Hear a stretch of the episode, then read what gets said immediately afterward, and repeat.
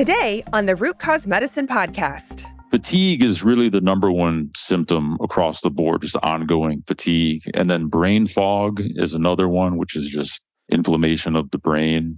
Pain tends to increase in these patients. So they'll have ongoing pain syndromes. They'll have brain issues like uh, memory, inability to recall, impaired learning, things like that. And then they might have some cardiovascular issues because the heart's inflamed. So there might be some heart arrhythmias, POTS, which is just basically a problem with the heart from lying down to standing, skin issues, autoimmunity, loss of muscle mass. There's many, many over 60 symptoms now. Some people will just have one ongoing symptom for a long time. They might just be more tired for a year or longer. I mean, that's considered long COVID.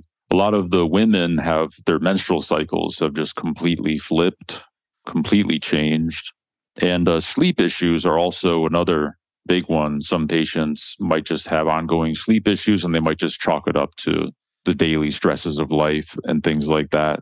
So it's definitely, you know, not something to overlook, even if you just have one symptom that's ongoing. Hello, hello. I'm your host, Dr. Carrie Jones. And today I talk with Dr. Nik Hedberg all about the latest research and what he's personally seen in practice treating patients with long COVID.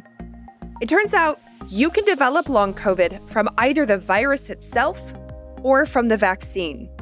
Dr. Nik and I dive into the symptoms, latest literature, testing, and treatment options available.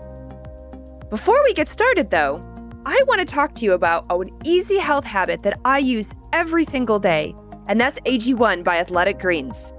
With one delicious scoop of AG1, I get 75 high quality vitamins, minerals, whole food sourced ingredients, probiotics, and adaptogens to help support my gut, nervous system, immune system, energy, recovery, all the things.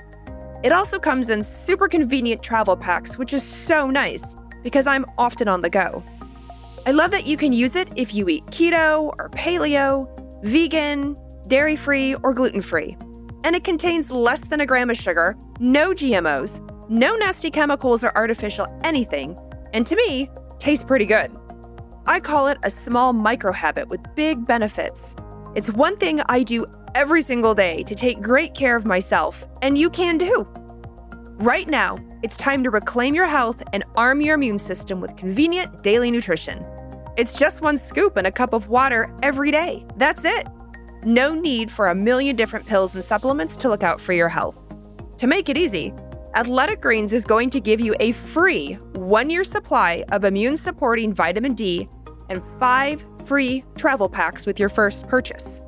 All you have to do is visit athleticgreens.com forward slash root cause. Again, that's athleticgreens.com forward slash root cause to take ownership over your health and pick up the ultimate daily nutritional insurance.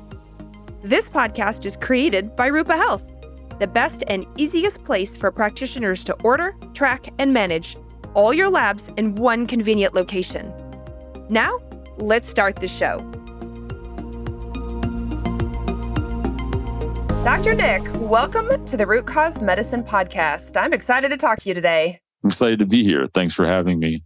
Well, I'm most excited, one, because I just love talking to you. I have been on your podcast and we have been friends for a while, but two, we're going to talk about COVID, long haul COVID for patients. And uh, you have a lot of experience with this, and I haven't had anybody on the podcast yet to talk about it, but yet I know it's a super important topic. In fact, this morning, yesterday, I'd read on the CDC website, I think that the average person with long haul COVID has like 16 or 17 symptoms. And then this morning, I read on a different site that there's 62 symptoms out there. And I thought, oh my gosh, perfect timing so we can walk through this for people. Mm-hmm. Yeah. Right.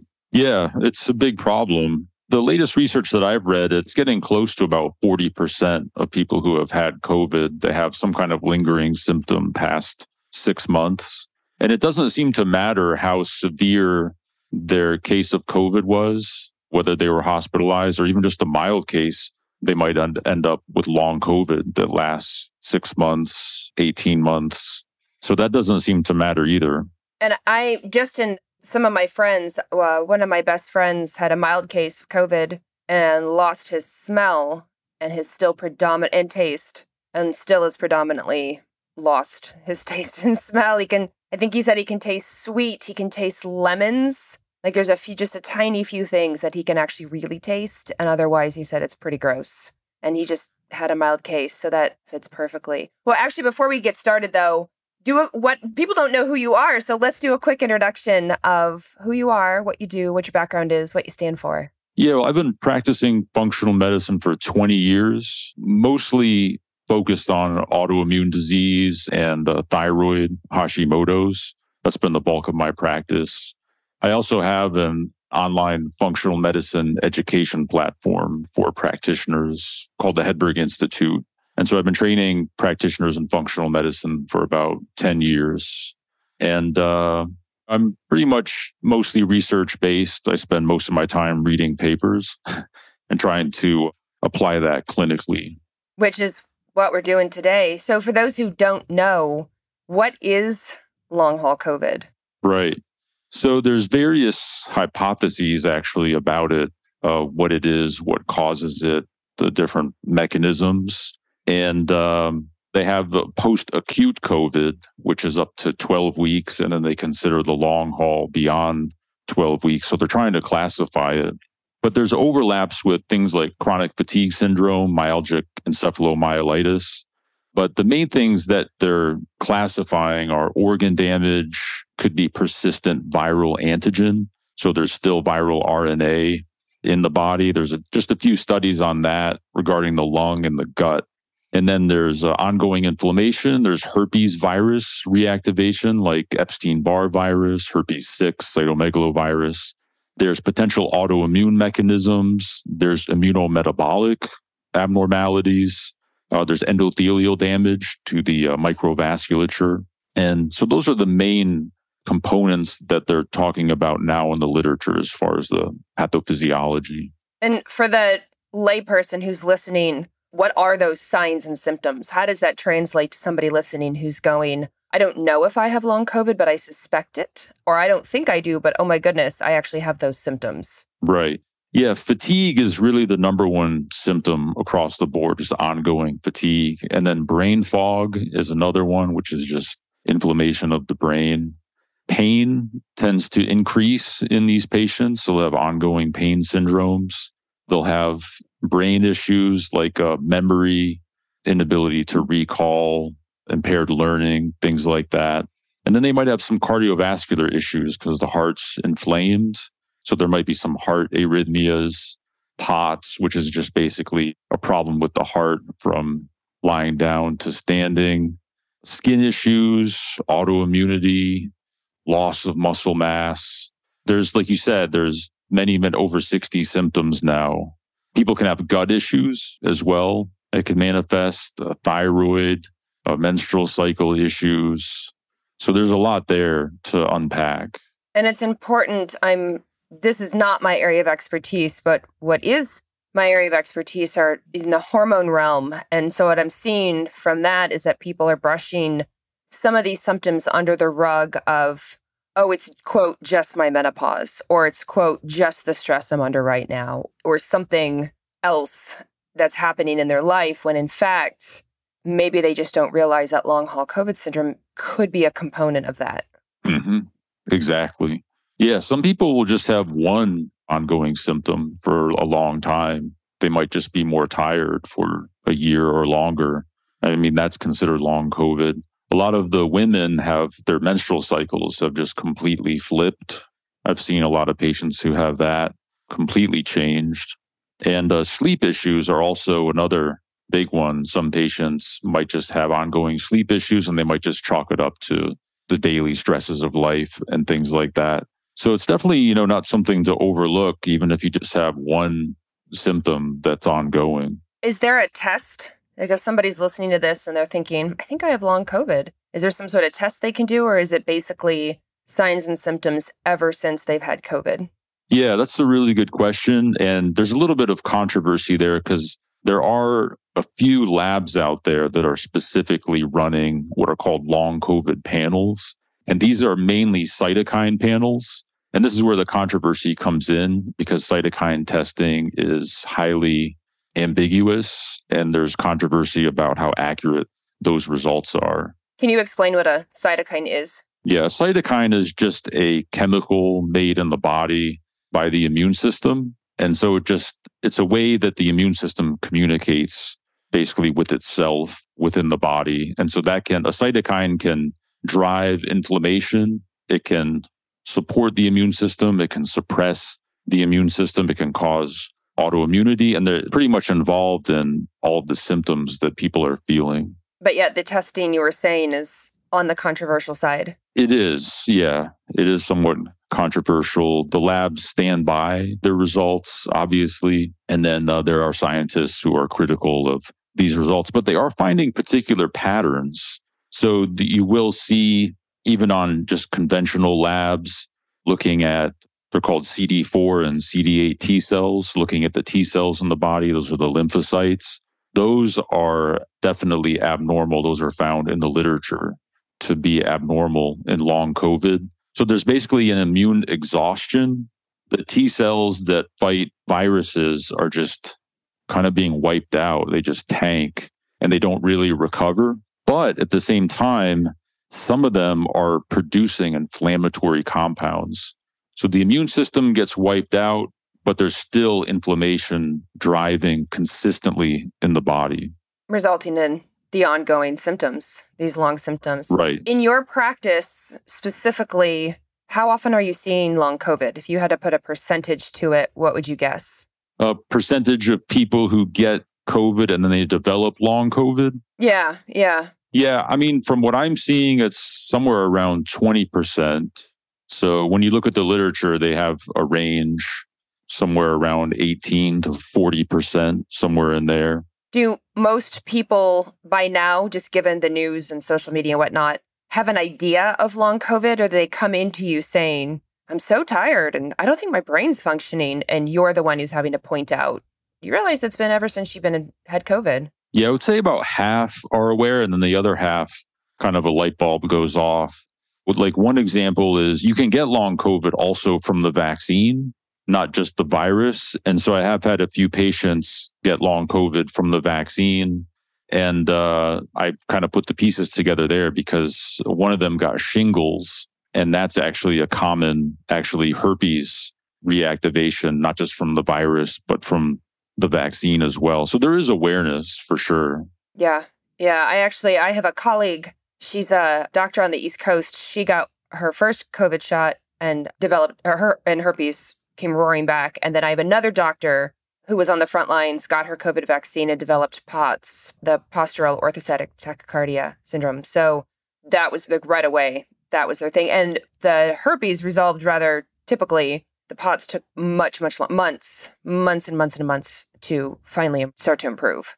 And that was just from the vaccine, not the actual infection. Yeah, what the doctors that I know are finding and, and what I'm seeing is that those who do get long COVID from the vaccine, they do recover much more quickly than those who get long COVID from the virus itself. And the main difference between the two is that the symptoms from the vaccine tend to be a little bit more neurological. And then the symptoms from the virus in long COVID tend to be not just neurological, but uh, the rest of the body. Do you tend to see in your patient base other underlying issues or genetics that you know about that might predispose someone to developing these symptoms, either post vaccine or post COVID infection? Yeah, definitely.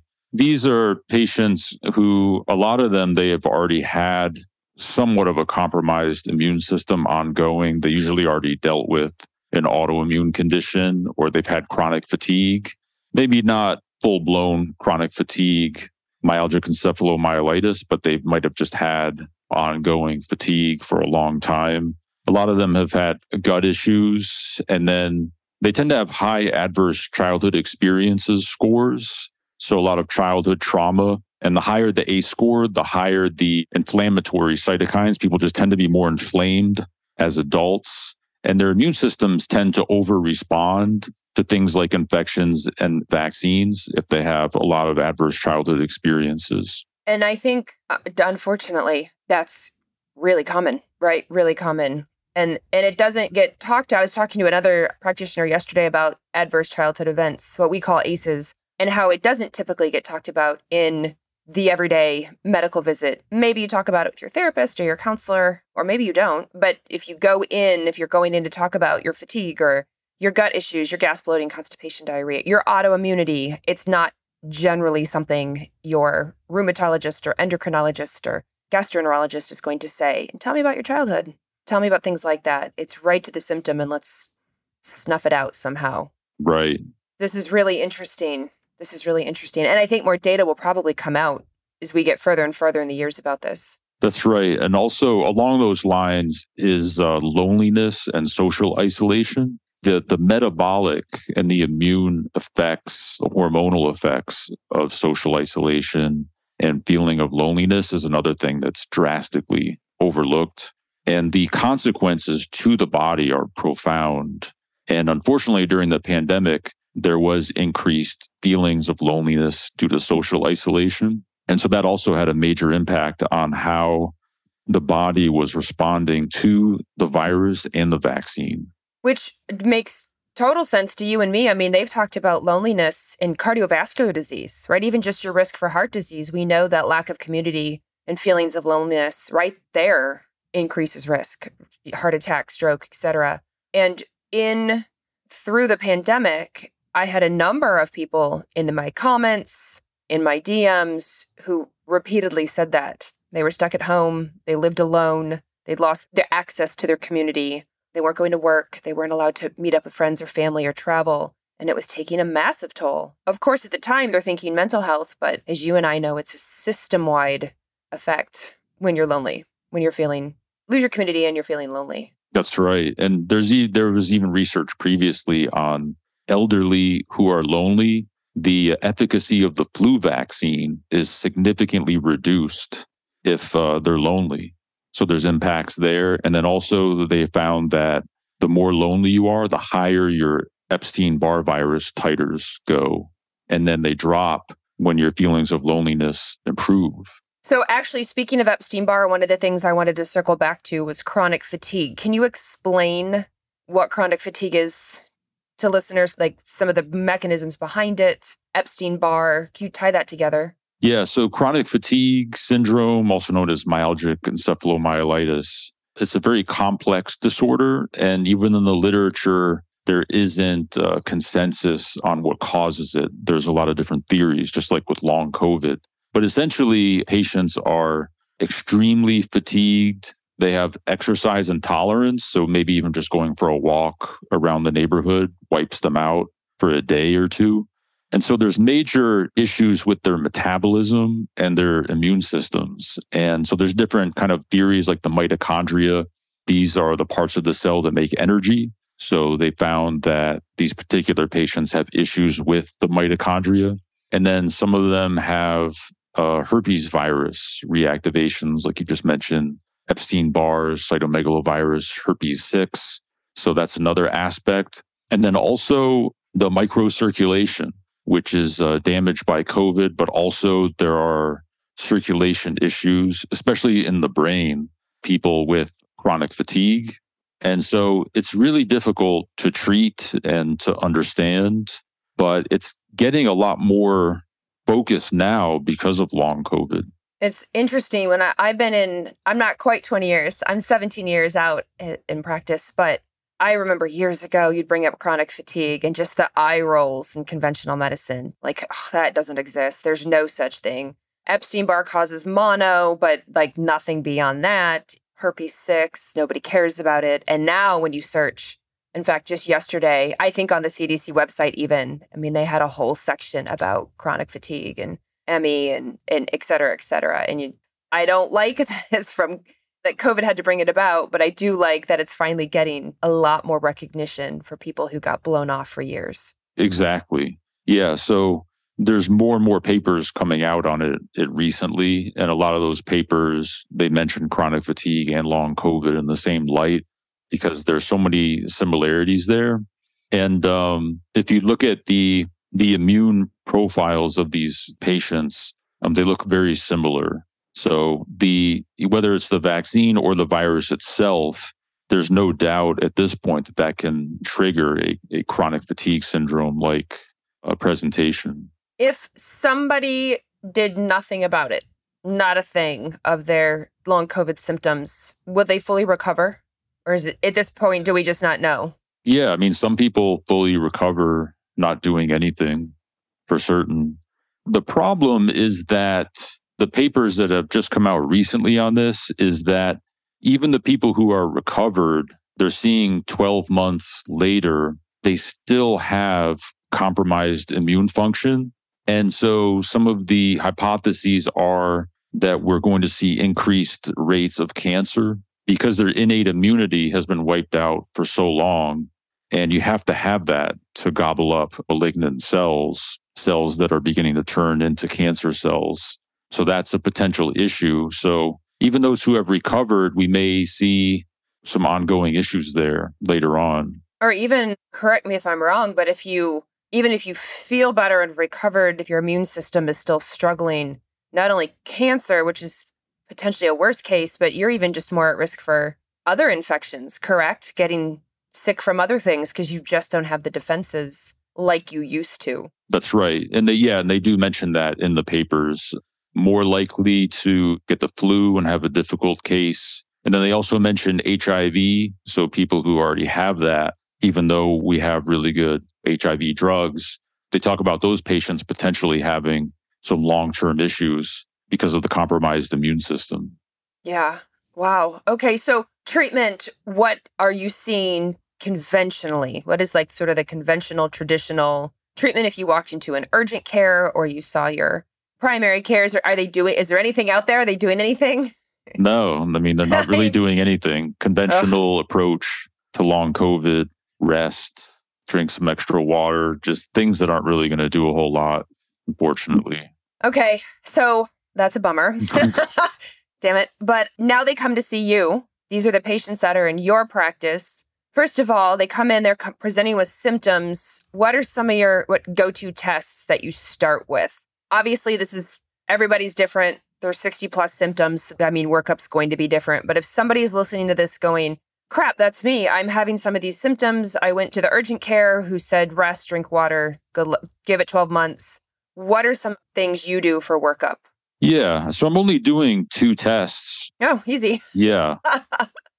yeah, you don't really need more than that. So you need, and when I say two, I mean I do a full comprehensive uh, blood panel traditional through LabCorp, looking at thyroid and iron. Now, let me, I got to stop you there though. When you say thyroid, you don't just mean TSH. Right. Yeah. Free T4 and free T3, because they are finding low T3 syndromes in these patients.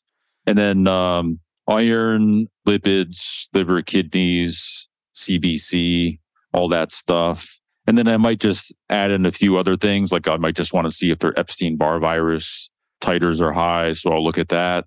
And then they do do, I do do one panel. It's called a T and B lymphocyte natural killer cell panel, which gives me those numbers on the CD4, CD8 T cells, natural killer cells. I just like to see if those are still compromised, uh, wiped out. And then the other one is just a really good uh, stool analysis because there are a few papers out now showing that these patients have gut dysbiosis and they tend to have elevated pathogenic bacteria and then lower beneficial bacteria, especially bifidobacter is found to be wiped out in these patients. And then I just want to see if they have other pathogens that are compromising their immune system and driving inflammation. But that's basically it. I don't do more than that. No, that's great. And so the blood test, what I love that you said is it's just conventional LabCorp Quest, your hospital, whatever you do or your doctor does for blood draws, it's not fancy. It doesn't require specialty testing, so to speak, that we're familiar with. However, the stool test, I do want to clarify, you're not just talking about an ova and parasite that you would send to something like LabCorp. You're talking about something much more in depth and specialty. Yeah, I mean, I like the GI map from uh, Diagnostic Solutions, and that gives us a really good view of all the bacteria, H. pylori, parasites, fungi, viruses, and then just the intestinal health. So I can see the strength of the digestion and the immune system in the gut. So, yeah, it's a combination of uh, like a functional view of the gut and then also a pathogenic view looking for infections. And patients are, in my experience, I have to hype them up for it because I'm like, you get to poop in a cup for science. Stool testing is exactly what you think it is. And there are, I do want to shout out, there are other labs because maybe your practitioner uses somebody different. So there's companies, there's a company called Genova and they run a GI Effects. There's a company called Doctors Data. They run the GI 360. There's a company called Microbiome. They run Biome FX. So there are other great in-depth stool analysis companies out there, but GI Map is a really popular one by Diagnostic Solutions. Right. Can you talk about the immune system in the gut? I think people forget it's pretty heavy down there. Yeah, I mean, that's the bulk of the immune system. Depending on what you read, 60 to 80% of the immune system's in the gut. And it's going to intimately regulate what's going on in the brain. And a lot of patients have brain issues.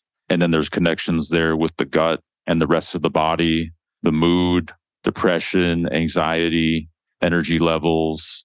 It's one of those things where no matter what you're talking about, what condition you're talking about, you can always talk about the gut will be connected to it in some way or another. Which in that gut, what we call the gut brain axis, I'm so excited that it's getting so much press in the literature because, in fact, I had Dr. Robert Hedaya on the podcast and we were talking about how patients, depression, anxiety, brain fog, worsening bipolar, etc., and gut, how it can connect to the gut. We would think it's so far away that he makes the joke. He says the head is connected to the rest of the body by this thing called the neck. And then, of course, we go deeper and mean the vagus nerve. And can you explain that gut brain axis and how somebody might look at you crazy and go, What? I brain fog. Why do you care about my gut health? Right. Yeah. So, you know, there's something called leaky gut, and that drives inflammation in the rest of the body and the brain. And the bacteria in the gut regulate our adrenaline, neurotransmitters, there are connections there. And the bacteria in the gut, depending on what you're eating and the health of your gut, they produce a compound called lipopolysaccharides. And those are highly inflammatory, and that can cause the symptoms of brain fog and memory loss and mood disturbances and things like that. And the vagus nerve that's kind of a big topic. So we could talk about that in a bit. Which actually, okay, so we move into now that you've done testing on them, let's talk treatment. Let's talk treatment. What are you discussing with your patients? Yeah, so I'll tell you what I've found. I've got a, a good base protocol put together, and we always want to do the least expensive, most effective things that aren't going to overwhelm people. But the, one of the things that most effective is uh, intermittent fasting. And so fasting is going to help to metabolize problematic cells, I think is the best way to put it. And so we'll do, usually we have the first meal anywhere from 10 to 12 a.m. And then there's usually about an eight to 10 hour feeding window. So they might just eat a lunch and uh, dinner, or they might have lunch and then maybe like a protein shake in the middle of the afternoon and then dinner. And so fasting actually helps a lot. And then some people will just do better with different fasting regimens. Like they might eat breakfast, but then they might not eat again until dinner and things like that. So that's a, a long window where the body is fasting and that helps to bring down the inflammation. And that, that seems to be working really well for these patients. So as far as diet goes, we do the fasting and then we look at the diet for potential food sensitivities, anything that drives inflammation. And so we'll usually just start with gluten free, dairy free, sugar free. We just do those three for the first month plus the fasting, and you're going to get really good results bringing inflammation down. And then there's significant overlap with uh, mast cell activation and histamine. And a lot of people are on low histamine diets with long COVID getting good results. So we'll also do a review of their diet and see if they're eating a lot of histaminic foods and bring those down in the diet. And that that helps quite a bit. Can you give us some examples of histaminic foods just for people to understand? Yeah. Well, the gluten containing grains are histaminic and so are dairy. Those are histaminic. And then it varies within the fruits and vegetables. Like avocados are actually histaminic, even though they're seen as a health food. Tomatoes are histaminic. Some people eat a lot of berries, not knowing that raspberries and strawberries are histaminic, but blueberries and blackberries aren't. Fermented foods are actually histaminic. So, kimchi, sauerkraut, pickles, things like that, those can be histaminic. And then things like packaged processed foods tend to be more histaminic. So, there's a, I have a whole histamine diet put together for patients. What about alcohol? Yeah, alcohol. So, cider, wine, beer, those are all histaminic. Distilled spirits, not as much, but alcohol by itself is going to be histaminic. And in general, probably just not great for your immune system and recovery. That's right. Yeah, exactly. Mm-hmm. Okay.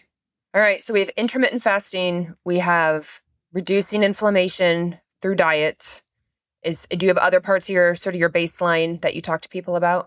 Yeah, I mean, other than diet, one of the big things is vagus nerve stimulation. So there are a number of papers now out on how COVID affects the vagus nerve.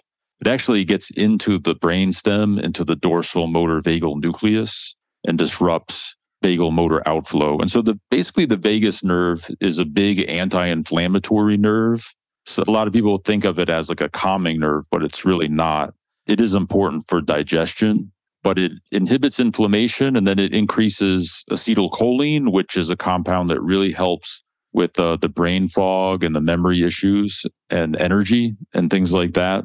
And so the vagus nerve stimulation, I give patients a handout. It just tells them you can do like singing, humming, gargling with water, walking in nature, yoga, Tai Chi, meditation, those all kind of stimulate the vagus nerve. And then there's various electrical devices that can be used. You can use a TENS unit with an ear clip on the left ear, and that stimulates the vagus. And then more recently, I've been using this. It's called a gammaCore. Yeah, I just learned about that. Yeah, it stimulates the vagus nerve chain on both sides of the neck, and it gives a more robust uh, stimulation of the vagus nerve. And so that's another big thing we get them doing is vagus nerve activation, stimulation. Can you just explain briefly, like, why does humming, gargling, singing, why do these things help the vagus nerve? Well, it's because of the vicinity, the vagus nerve in that area of the throat, singing, humming, gargling, that activates the vagus. Just really anything pleasurable. I mean, even just eating stimulates the vagus nerve, sexual intercourse, masturbation stimulates the vagus nerve, pretty much anything pleasurable.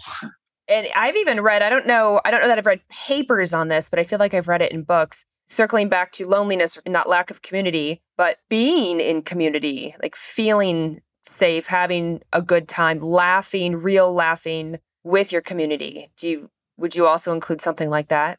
Yeah, I do. That's part of the loneliness discussion because a lot of these patients tend to be a little bit more isolated. So we I just talk to them about even if it's just one friend, try and get out, go have lunch or dinner. Are there any groups that you like that you could join where you can do fun things together, hiking groups, whatever the person is interested in? But yeah, they need to be around people because the more people you're around, the stronger the safety signal to the body. And the safer you feel, the more the vagus nerve is activated in a healthy way.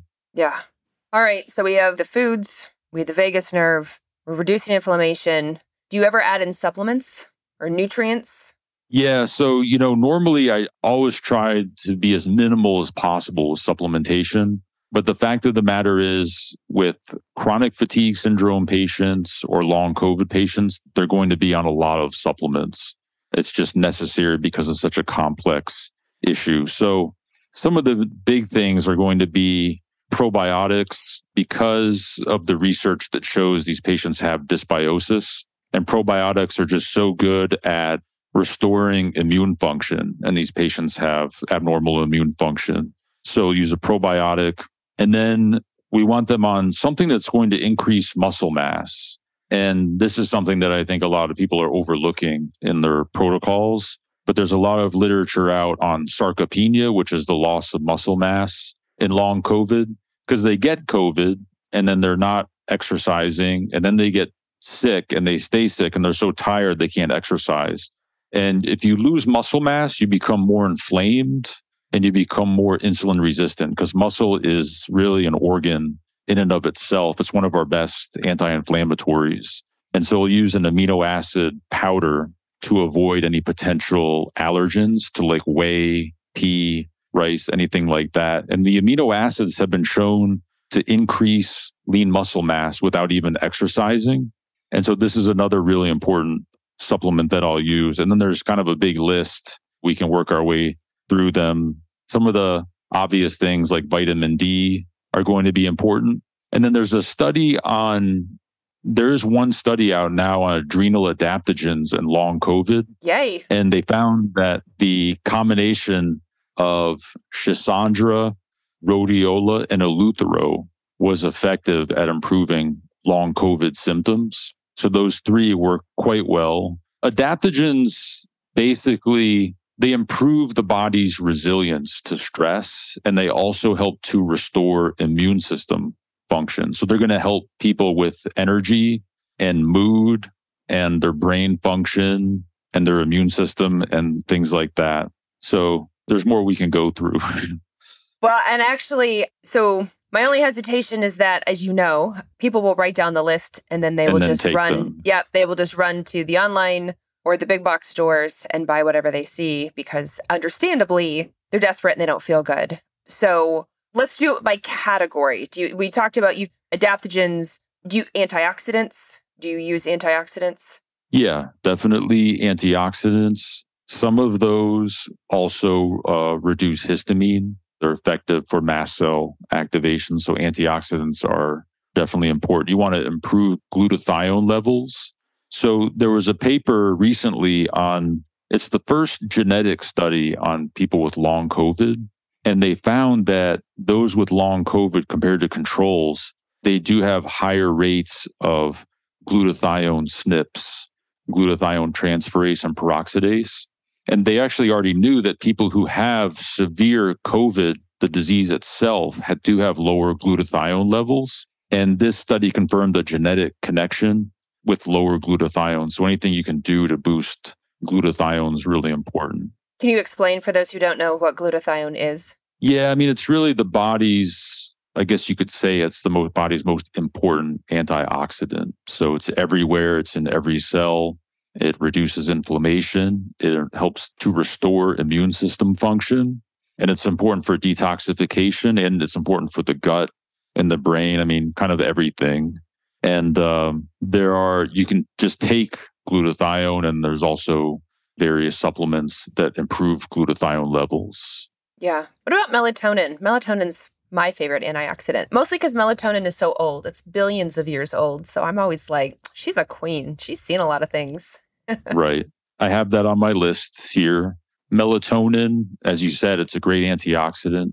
So these patients have impaired innate immunity, and melatonin helps innate immunity. And then also, a lot of people don't know that melatonin is a good antihistamine in the brain. And so, with these patients who have these mast cell activation like symptoms, melatonin is going to be perfect for that. And they tend to have sleep issues. So, it's going to be helpful for that as well. I did not know that melatonin had antihistamine properties in the brain. That's fascinating. Okay, and I'm assuming another category besides probiotics is likely gut.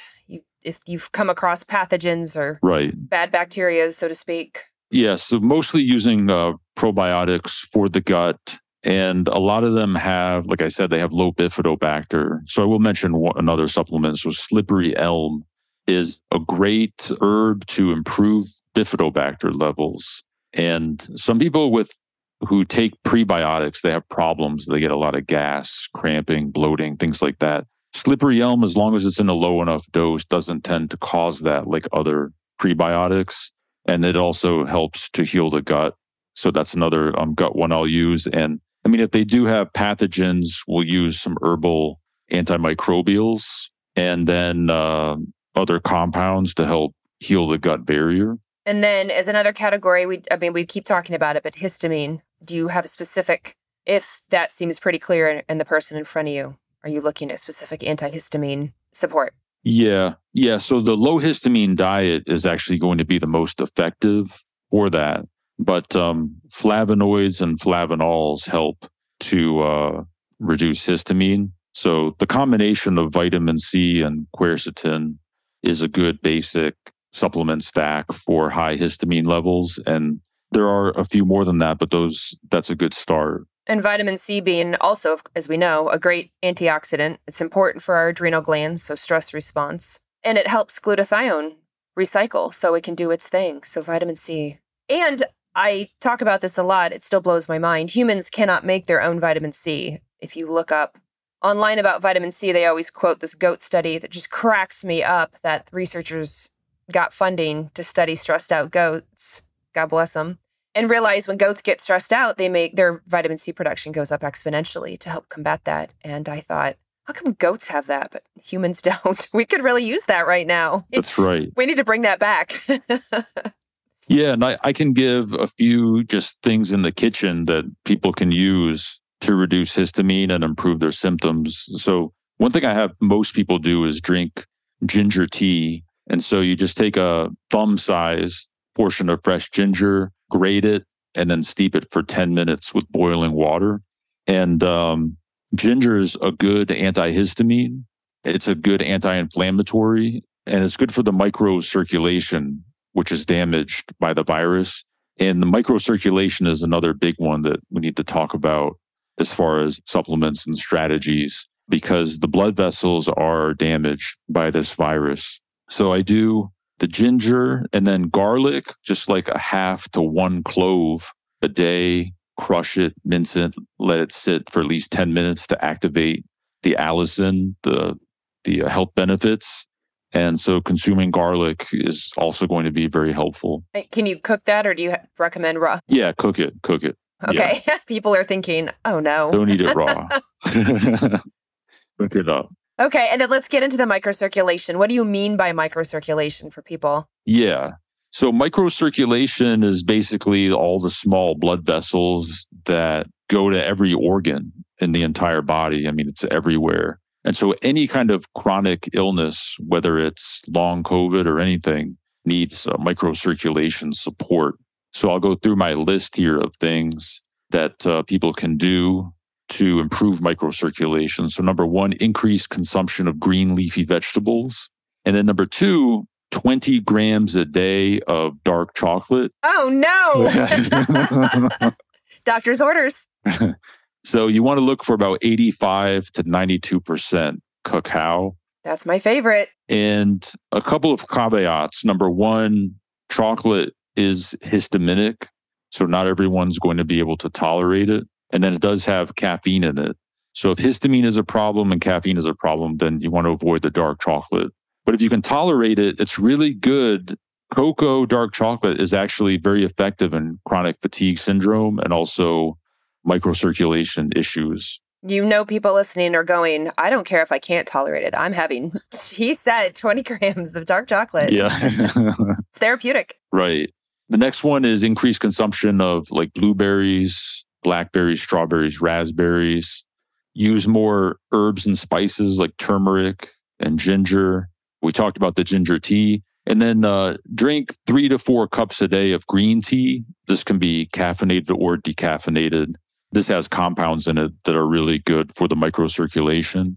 And then a beetroot juice or a beetroot uh, supplement, like about 200 milliliters a day of beetroot juice, really helps to open up the blood vessels. It increases nitric oxide, uh, which is really important for these patients, for the brain and the inflammation and the immune system. Be- and beet beets, nitric oxide is also I've noticed. Yeah, or just eat beets. Yeah. I was going to say, well, they've it's gotten a lot of pre- a lot of literature lately. I'm seeing a, more and more on nitric oxide, the importance of improving our nitric oxide. So that's cool. Yeah. So everything I just mentioned is going to support the nitric oxide pathways on the microcirculation. And then there's a number of herbs and supplements that also do it, but those are things that you can do without supplements. Okay. Which is great for a lot of people budget obviously budget's very important or they've been struggling with this for a while and it has affected their job or their partner's job and so budget is a concern if they can find it just in the grocery store or in their kitchen and DIY it that way to feel better I'm a bit huge fan I think that's wonderful if they can avoid the foods that are going to flare the histamine, but eat the foods that are going to improve nitric oxide and greens and support the gut. Buy ginger is very cheap. Ginger root is very cheap in the store. Buying ginger. And, and actually, I do want to say this point ginger root tea that you make yourself, as opposed to somebody who says, Oh, I just, I have tea bags of ginger root. It's not quite the same. yeah. You think it is, it's not the same. Not going to be the same. That's right. Yeah. Go buy that root, grate it up, or chop it small and boiling water. Okay. All right. Before we wrap up, am I did I miss any big categories that you have on your list people need to know about? No, I mean, as far as how we approach it, I think we covered pretty much everything. I guess the only uh, two other things I would mention would be iron and the mitochondria. Oh, yeah, of course. A lot of these patients, their ferritin, their iron stores have dropped in long COVID. And so which makes sense. If you're constantly fighting something, well, one, it could be anemia of chronic disease, right? And two, if you're fighting something, doesn't the body, the things, like if you have bad pathogens, they can use iron themselves, they can t- swipe it from you. Mm-hmm. That's right, exactly. Initially, their ferritin will skyrocket, which is a sign of inflammation, but then it will tank over time. And if you have low ferritin, low iron stores, your metabolism is going to struggle your immune system is going to struggle. You're just not going to feel as good. So you want to talk to your doctor about getting your iron checked. And uh, taking vitamin C is going to improve iron levels, but then you can just eat more iron rich foods like bison and grass fed beef and lamb and dark meats. All of those are going to have the most bioavailable form of iron. Amazing. Okay. And then mitochondria. Yeah. So the mitochondria, these are the energy producing parts of the cells. And the fasting is really going to help mitochondria. And then your diet, which should be the obvious, staying off of processed carbohydrates, sugar, things like that. That's very stressful to the mitochondria. And there are, you know, a number of supplements that support mitochondrial health. Some of them we already talked about even just supporting glutathione is going to be helpful for the mitochondria. The adrenal adaptogens will be helpful for the mitochondria. Medicinal mushrooms can be helpful for the mitochondria, but that's another thing to be aware of and talk to your doctor about. And can you explain medicinal mushrooms so they don't necessarily think you're talking about hallucinogenics? Yeah. So basically, uh, like cordyceps and reishi and uh, shiitake turkey tail, maitake, all those are uh, some of the lion's mane. Those are some of the big medicinal mushrooms. And these help to balance the immune system and restore the immune system. And they support the mitochondria, anti inflammatory. They help glutathione, they're antioxidant, anti inflammatory. And so that would be a good thing to talk to your doctor about supplementing with. And I want to, since we've been talking about supplements a lot, I do want to make the plug quality counts. If you're buying mushrooms, like if you see at a store, you're like, oh, look at this medicinal mushrooms. There's all the things that Dr. Nik said, but it's fly by night. It's covered in mold. You just don't realize it. It's the same for tea. If you're buying the cheapest green tea in these plastic little bags, tea bags, just know you're probably, you don't know that that's green tea. It's likely covered in mold and sprays and herbicides and whatnot in the plastic tea bag that you've just put in boiling water is now leaching out microplastics. So do the best you can, but do know that quality counts and the cheapest, while it might fit in your budget, it may actually end up hurting your health. And we don't want that. Yes. That's a really good point. Yeah. Yeah. Because you've made excellent discussion today on the different topics and supplements and categories and things. And so if people are and should take their health into their own hands for a lot of it in talking with their practitioner or researching it themselves, but I also just don't want them buying buying crap because then you'll just get crap and feel like crap. So let's not do that. Yeah, very good point. there are the studies on over the counter supplements do show that these are highly variable in their content. Some of them don't have anything at all in the capsule. And then some of them have excessive levels beyond what is healthy. So make sure you're buying good quality. Yeah, agreed. All right. So, given that this is the Root Cause Medicine podcast, we've been talking about long COVID. You've made several, several, several amazing just suggestions, literature points, clinical pearls. But give us your top two or three things you want to close this out with and have people remember? Right. Yes. Top two or three things is number one, I would say the social aspect of getting well, I think, is actually going to be very important. Like I said, even if it's just one friend you can spend regular time with, getting out of the house, walking in nature, being around healthy people, being around people you like that are healthy and supportive. If you need to, counseling is going to be really important. So that would be definitely a top one. And then the second one would be I would say the the fasting that we talked about is really going to help a lot. So figure out what works for you as far as an intermittent fasting schedule. And then number three, I would say the vagus nerve stuff we talked about, all those things you can do that are pleasurable. The vagus nerve, no doubt, is one of the major impacted parts of this uh, long COVID. Anything you can do to stimulate the vagus nerve will give you big results. So after listening to this, everybody needs to be go gargle water, go hum, go sing your favorite song, belt it out. right.